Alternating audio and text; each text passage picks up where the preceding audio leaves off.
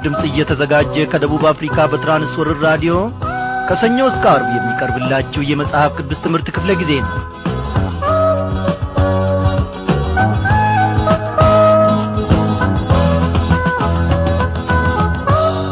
በጌታ የተወደዳችሁ ክብሯን አድማጮቼ እንደምን አመሻችሁ? እግዚአብሔር አምላካችን ዛሬም ደግሞ ረድቶን እነሆ ተከታታዩን የትንቢተ ኢዩኤልን መጽሐፍ ጥናታችንን ይዘንላችሁ ቀርበናል። ዛሬም ደግሞ እግዚአብሔር ምን ይናገረናል? ምን ያስተምረናል? የሚልን ልብ ይዘን በፊቱ እንቀርባለን። ለጌታ ምን ይሳነዋል? ሁለንተናችንን በፊቱ እንጣል። እግዚአብሔር እንዲናገረን እግዚአብሔር እንዲያስተካክለን እግዚአብሔር በቃሉ አማካይነት ሕይወታችንን እንዲሠራ እስቲ ይህንን መንፈስ ይዘን በፊቱ እንቅረብ ውድ አድማጮቼ እስከ ዛሬ ድረስ በተማር ነው እግዚአብሔር አምላካችን ሕይወታችንን ገንብቶአል ሰርቶአል ፍሬም እያፈራን ነው ብያምናለሁ ምናልባት አንዳንዶቻችሁ ለዚህ ለመጽሐፍ ቅዱስ ትምህርት በራዲዮ አዳዲስ ትሆኑ ይሆናል።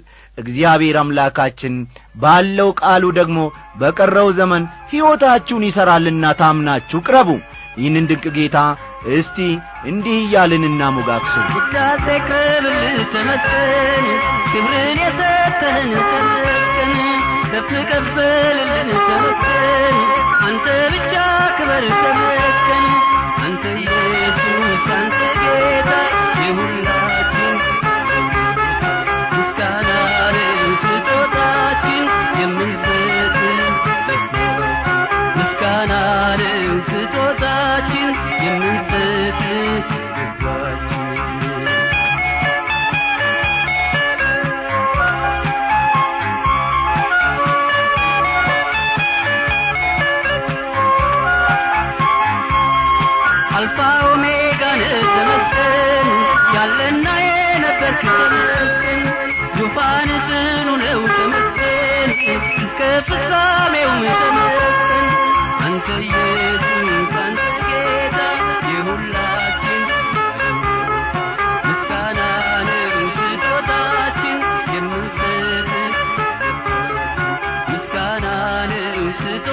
Martin.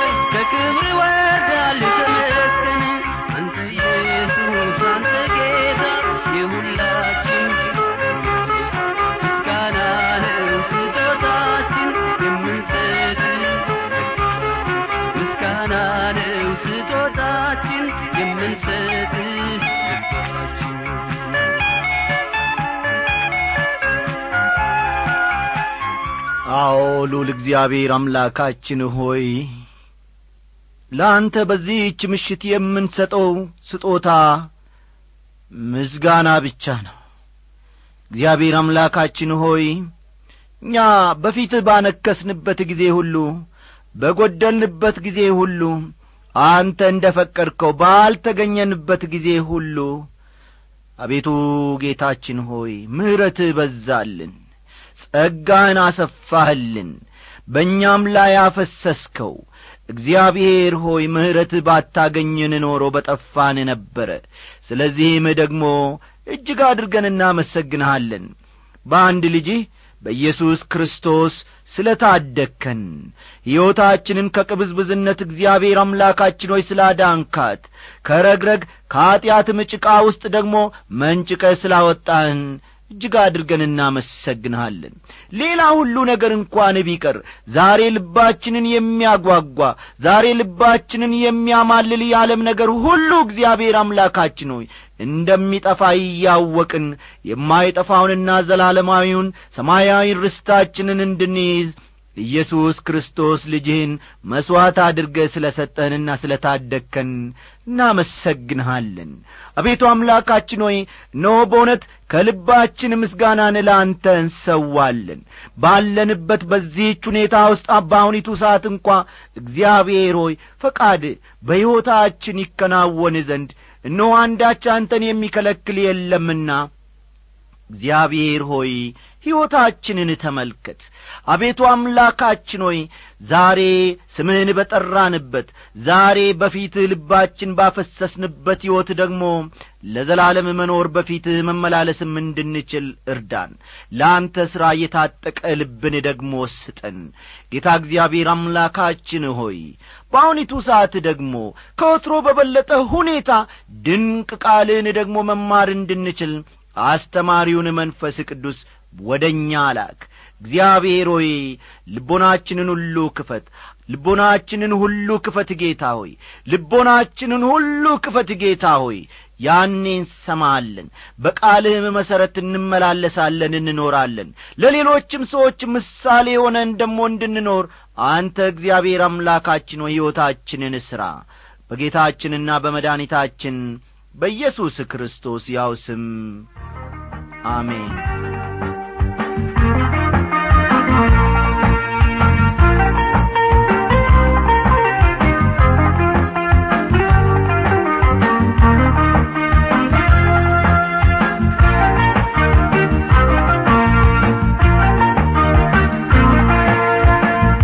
አድማጮቼ ባለፉት ተከታታይ ክፍለ ጊዜያት ከትንቢተ ኢዩኤል ምዕራፍ አንድ ኢዩኤል ሦስት አጫጭር ምዕራፎች ብቻ እንዳሉት በቅዱሳት መጻሕፍት ውስጥ ይህ ትንቢት ከፍተኛ ስፍራ እንዳለው እንዲሁም ደግሞ በጽሑፍ ከሰፈሩት ትንቢቶች የመጀመሪያው እንደ መሆኑ መጠን የጌታ ቀን የሚለውን ቃል ለማስተዋወቅና ትርጉምም ለመስጠት የመጀመሪያው እንደሆነ ዘርዘር አድርገን እስከ መጨረሻው መመልከታችን የሚታወስ ነው።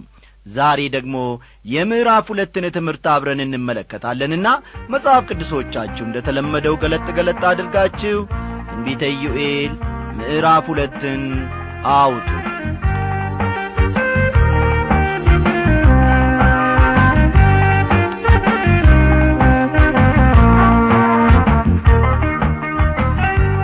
አድማጮች ይህ ምዕራፍ በኢዩኤል ምዕራፍ አንድ ቁጥር አሥራ አምስት በኢዩኤል ምዕራፍ አንድ ቁጥር አሥራ አምስት ተነስቶ የነበረው ሐሳብ ቀጣይ ነው። አብይ ሐሳቡም ያለፈው ምዕራፍ ዐይነት ነው። ለዳዊት መንግሥትን እንደሚሰጠው እግዚአብሔር ለዳዊት ቃል ገብቶለት እንደ ነበር እንደምታስታውሱ አምናለሁ። ይህንን ብዙ ጊዜ ተምረናል ከዳዊት በኋላ የተነሱ ነቢያት ይህንኑ ጭብጥ ሐሳብ ሲያስተጋቡ ነበር የኖሩት። ከፍተኛ ትኩረት የተሰጠው መልእክታቸው ደግሞ የሺህ ዓመቱ መንግሥት በዚህ ምድር መመስረት ነበር። መልእክቱን በጽሑፍ ለማስፈር የመጀመሪያ የሆነው ኢዩኤል የሺህ ዓመቱን ግዛት የሚያካትተው የጌታ ቀን የታላቅ መከራ ቀንም ጭምር እንደሚሆን ያመለክታል። ጌታ ኢየሱስ ክርስቶስም ቢሆን ይህን ጊዜ የታላቅ መከራ ጊዜ ብሎታል። አሁን የምንመለከተው ምዕራፍ ሁለት ደግሞ ይህንኑ ይበልጥ ያብራራዋል። እስቲ ቁጥር አንድን እንመልከት። የእግዚአብሔር ቀን መጥቶአልና እርሱም ቀርቦአልና በጽዮን መለከትን ንፉ በቅዱሱም ተራራዬ ላይ እሪ በሉ በምድርም የሚኖሩ ሁሉ ይንቀጥቀጡ። የእግዚአብሔር ቀን መጥቶአልና ይለናል። የእግዚአብሔር ቀን መጥቶአልና ሲል እጅግ ብዙ ዘመናትን ወደ ፊት በመጓዝ ኢዩኤል የጌታ ቀንን በመንፈስ ይመለከታል። አስተዋላችሁ አይደል? ኢዩኤል የእግዚአብሔር ቀን መጥቶአልና ብሎ ሲናገር እጅግ ብዙ ዘመናትን ወደ ፊት በመጓዝ ነው የጌታ ቀንን በመንፈስ የሚመለከተው። ያ ቀን የሚጀምረው ደግሞ በጨለማ ማለትም በፍርድ ነው። አስተውሉም ያ ቀን የሚጀምረው በጨለማ ማለትም በፍርድ ነው። ከዚያ በኋላ ደግሞ ክርስቶስ ይመለስና መንግሥቱን በዚህ ምድር ይመሰርታል ስለዚያ ጊዜ ነቢዩ ሚልኪያስ ሲናገር ለእናንተ የጽድቅ ፀሐይ ትወጣላችኋለች ፈውስም በክንፎቿ ውስጥ ይሆናል ይላል። ተመልከቱ። ስለዚያ ጊዜ ነቢዩ ሚልኪያስ ሲናገር ምን አለ? ለእናንተ የጽድቅ ፀሐይ ትወጣላችኋለች ፈውስም በክንፎቿ ውስጥ ይሆናል ሲል ተናገረ። ጽዮን እና ቅዱሱ ተራራዬ ተመልከቱ። ጽዮን እና ቅዱሱ ተራራዬ የሚሉቱ ቃላት የሚያመለክቱት ኢየሩሳሌምን ነው። በዚህ በቁጥር አንድ ውስጥ ማለት ነው። ሁለቱ ቃላት ጽዮንና ቅዱሱ ተራራዬ የሚሉት ቃላት የሚያመለክቱት ኢየሩሳሌምን ነው። የማስጠንቀቂያ መለከትን ንፉ ይላል ነቢዩ።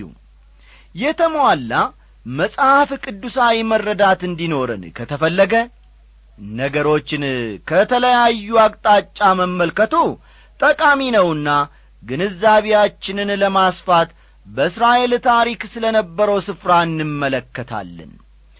ከኦሪት ዘህልቁ እንደምንመለከተው የእስራኤል ልጆች የምድረ በዳ ጉዞአቸውን በጀመሩበት ጊዜ ሁለት የብር መለከቶችን እንዲሰሩ አስተውሉ። ሁለት የብር መለከቶችን እንዲሰሩ እግዚአብሔር አዟቸው ነበር። እግዚአብሔርም ሙሴን እንዲህ ብሎ ተናገረው። ሁለት የብር መለከቶች አጠፍጥፈህ ለአንተ አድርግ ማኅበሩን ለመጥራት ከሰፈራቸውም ለማስጓዝ ይሁንልህ አለው። እንግዲህ የመለከቶቹ ዓላማ ምንድነው ትሉኝ ይሆናል። የመለከቶቹ ዓላማ በምድረ በዳ በነበሩበት ጊዜ ፈጠን ፈጠን እያላችሁ ጻፉ። የመለከቶቹ ዓላማ በምድረ በዳ በነበሩበት ጊዜ በምድረ በዳ በነበሩበት ጊዜ ሕዝቡን ሕዝቡን ለእንቅስቃሴ ሕዝቡን ለእንቅስቃሴ እንዲሁም ለጉዞ መጥራት ነበር ማለት ነው። ሕዝቡን ለእንቅስቃሴ ወይም ለጉዞ መጥራት ነበር ማለት ነው። የመጀመሪያው መለከት ሲነፋ ሕዝቡ ሁሉ ይዘጋጃል። የእሳቱ አምድ ሲነሣ ካህናቱም የመገናኛውን ድንኳን ያነሳሉ። ሁለተኛው መለከት ሲነፋ ደግሞ ሙሴና አሮን ከይሁዳ ነገድ ፊት ሆነው ጉዞ ይጀምራሉ። ከእነርሱ ፊት ደግሞ ታቦቱ ይሆናል። የእስራኤል ነገዶች በሙሉ ሦስት ሦስት በመሆን በአራቱም አቅጣጫ በመገናኛው ድንኳን ዙሪያ እንደሚሰፍሩም ታስታውሳላችሁ። ይህንን ከዚህ ቀደም በስፋት ተምረናል። መለከቱ በእያንዳንዱ ሰፈር ሲነፋ ነዋሪዎቹ ለጉዞ ይነሳሉ። ጠቅላላ ሕዝቡን ለማንቀሳቀስ መለከቱ ሰባት ጊዜ መነፋት ነበረበት። ተመልከቱ ጠቅላላ ሕዝቡን ለጉዞ ለማንቀሳቀስ መለከቱ ስንት ጊዜ መነፋት ነበረበት ማለት ነው? ሰባት ጊዜ መነፋት ነበረበት። የመጨረሻው የመጽሐፍ ቅዱስ መጽሐፍ ወደ ሆነው የዮሐንስ ራእይ ስንመጣም መለከት ያለውን ጉልህ ስፍራ በስፋት እንመለከታለን በዮሐንስ ራእይ የተጠቀሱ ሰባት መለከቶች ከቤተ ክርስቲያን ጋር ምንም ጉዳይ የላቸውም። ምክንያቱም በዚህ ጊዜ ቤተ ክርስቲያን በዚህ ምድር አትኖርም። አስተውሉ። በዮሐንስ ራእይ የተጠቀሱት ሰባት መለከቶች ከቤተ ክርስቲያን ጋር ምንም ጉዳይ የላቸውም። ለምን ለሚለው ጥያቄ ደግሞ ምክንያቱም በዚያን ጊዜ ቤተ ክርስቲያን በዚህ ምድር አትኖርምና ነው። በዚህ ጊዜ ቤተ ክርስቲያን ትነጠቃለች። በምድረ በዳ ጉዞአቸው ሰባት ጊዜ መለከት ይነፋ እንደ ነበሩ ሁሉ አስተውሉ። በምድረ በዳ ጉዞአቸው ሰባት ጊዜ መለከት ይነፋ እንደ ነበር ሁሉ በዮሐንስ ራእይ የምንመለከታቸው ሰባት መለከቶች ጉዳይም ከእስራኤል ሕዝብ ጋር ነው።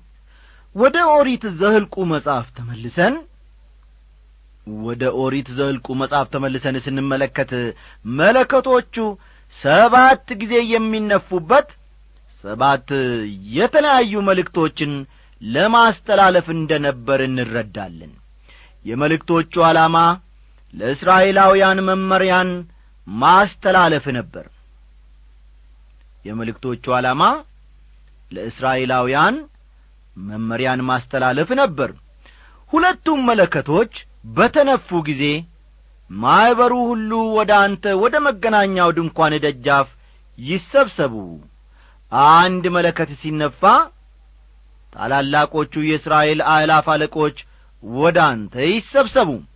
መለከቱንም ከፍ ባለ ድምፅ ስትነፉ በምስራቅ በኩል የሰፈሩት ይጓዙ ሁለተኛውንም ከፍ ባለ ድምፅ ስትነፉ በደቡብ በኩል የሰፈሩት ይጓዙ ለማስጓዝ መለከትን ይነፋሉ። ጉባኤውን በሚሰበሰብበት ጊዜ ንፉ ነገር ግን ድምፁን ከፍ አታድርጉት ይላል። ኦሪት ዘልቁ ምዕራፍ አስር ከቁጥር ሦስት እስከ ሰባት ያለውን መመልከት ይቻላል።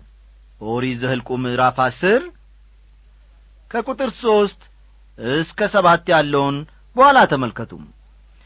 አው ይህን ካለ በኋላ ወደ ተስፋዪቱ ምድር ሲገቡ ማድረግ ስላለባቸው ነገር መመሪያ ይሰጣል። ቁጥር ዘጠኝ ላይ ማለት ነው። በሚገፋችሁም ጠላት ላይ በምድራችሁ ወደ ሰልፍ ስትወጡ ከፍ ባለ ድምፅ መለከቶቹን ንፉ።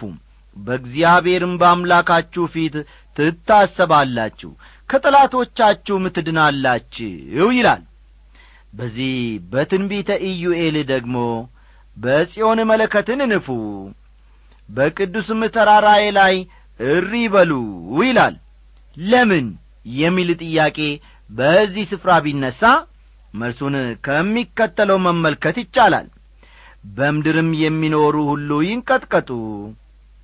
የእግዚአብሔር ቀን መጥቶአልና ቤተ ክርስቲያን ከዚህ ምድር ከተወሰደች በኋላ እግዚአብሔር ለእስራኤል ያለውን ዕቅድ መፈጸም ይጀምራል። ይህ ጊዜ ጸረ ሴማውያን እንቅስቃሴ የሚበረታበትና እስራኤልም ከያቅጣጫው የምትወጠርበት ጊዜ ነው የሚሆነው። የጌታ ቀን አንድ ብሎ የሚጀምረው በዚህ ወቅት ነው። በዚህ በሁለተኛው ምዕራፍ የአንበጦቹን መንጋ ከወራሪው የአሦር ሰራዊት ጋር በማጣመር ያቀርባል ከዚያ ባሻገር ዘመናትን አቋርጦ በመገስገስም ወደ ፊት የሚሆነውን የጌታን ቀን ያያል። በወቅቱ ካለው በመነሳት የወደፊቱን ማየት ከአገራዊው ጉዳይ በመነሳት ዓለም አቀፋዊ ነገሮችን መመልከት የነቢያት ዐይነተኛ ባሕሪ መሆኑን መገንዘብ ያሻል። ነቢዩ ኢዩኤል ደግሞ በእንዲህ ያለው ጉዳይ የተለየ ችሎታ አለው በወቅቱ ከነበረው የአንበጣ መንጋ ወረራ በመነሳት ወደ ፊት ስለሚመጣው የአሦር ጦር ሲያመለክት የሰሜንን ሰራዊት ከእናንተ ዘንድ አርቃለሁ ይላል። ቁጥር ሀያ ላይ መመልከት ይቻላል።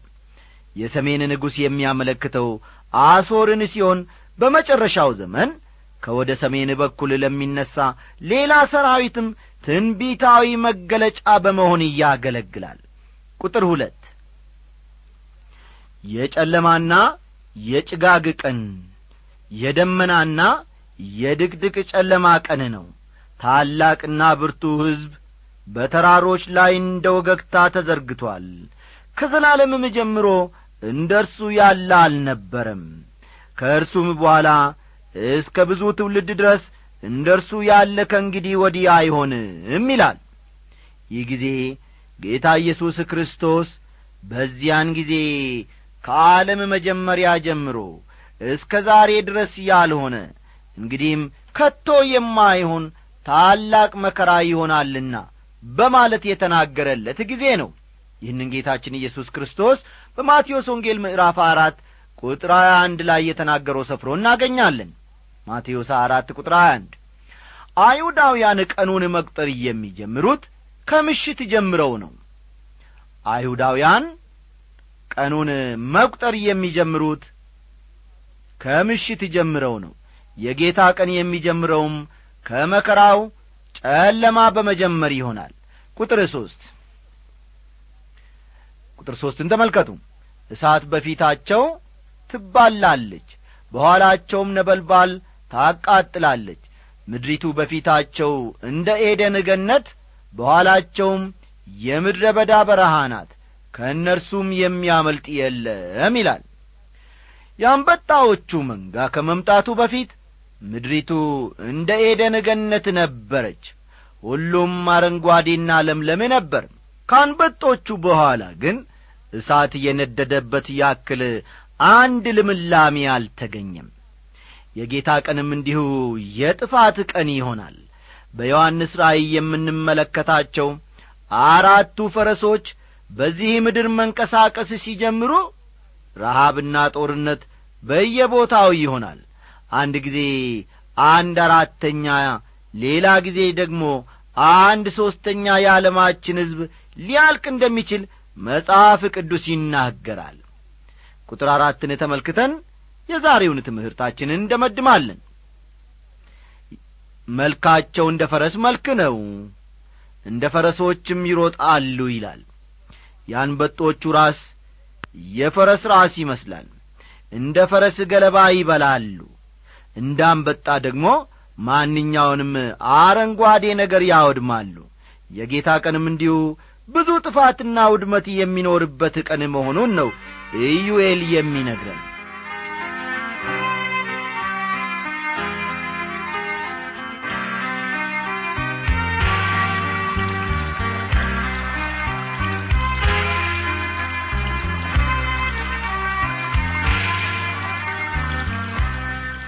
እስካሁን ስለ ነበረን ጊዜና እግዚአብሔርን በቃሉ አማካኝነት ታላላቅ ቁም ነገሮችን ስላስተማረን ጌታን እጅግ አድርገን እናመሰግናለን። የዕለቱ ደብዳቤ ደግሞ የመጣ ወይም የደረሰን ከወታደር አላቴ አጋዳ አላሶ ሁለተኛ ክፍለ ጦር ሁለተኛ ሬጅመንት ኮድ 522 ከሽረ እንዳ ሥላሴ ባድሜ ግንባር ነው። በጌታ የተወደድክ ወንድማችን ወታደር አላቴ አጋዳ የእግዚአብሔር አብ ፍቅር የልጁም የጌታ የኢየሱስ ክርስቶስ ሰላምና ጸጋ አሁን በዚህን ሰዓት ባለህበት ስፍራ ይብዛል ይጨመርልህ እያልን ሰላምታችንን እናቀርብልሃለን።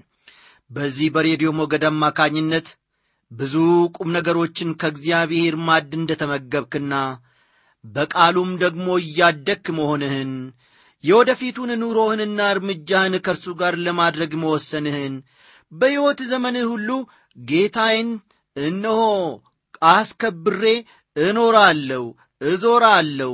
ቃሉ ነፍሴን አጥንቴን ጅማቴን እንዲሁም ሥጋዬን ጨምሮ ዘልቆ ብዙ ሥራ በውስጤ ሰርቷል እግዚአብሔር ስለዚህ ሁሉ ደግሞ የተመሰገነ ይሁን በማለት የጻፍክልንን ስንመለከት እጅግ ደስ አለን።